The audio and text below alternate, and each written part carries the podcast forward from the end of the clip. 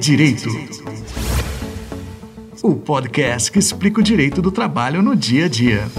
Quem é que nunca esperou o dia do pagamento chegar já fazendo mil planos com salário e se deparou com alguns descontos no contra-cheque? Mas afinal de contas, o que pode ou o que não pode ser descontado do salário? Saiba agora quais são os descontos permitidos por lei nos salários dos empregados.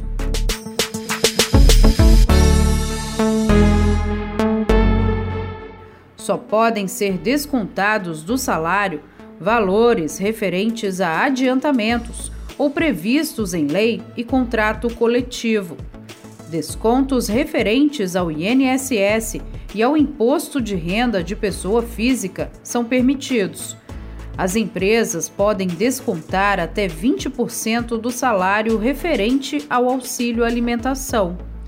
Também pode ser descontado até 6% do salário básico do empregado para custeio do vale transporte.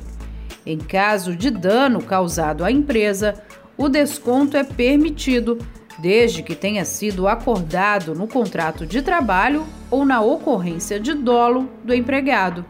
Se houver medida judicial determinando o pagamento de pensão alimentícia, a empresa é obrigada a fazer o desconto. O desconto da contribuição sindical está condicionado à autorização prévia e expressa do profissional. Também podem ser descontadas faltas e atrasos que ultrapassem 10 minutos diários. É direito. O podcast que explica o direito do trabalho no dia a dia. Uma produção da Coordenadoria de Comunicação Social do Tribunal Regional do Trabalho de Mato Grosso.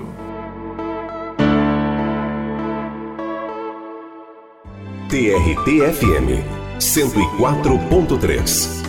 Em sintonia com justiça, trabalho e cidadania.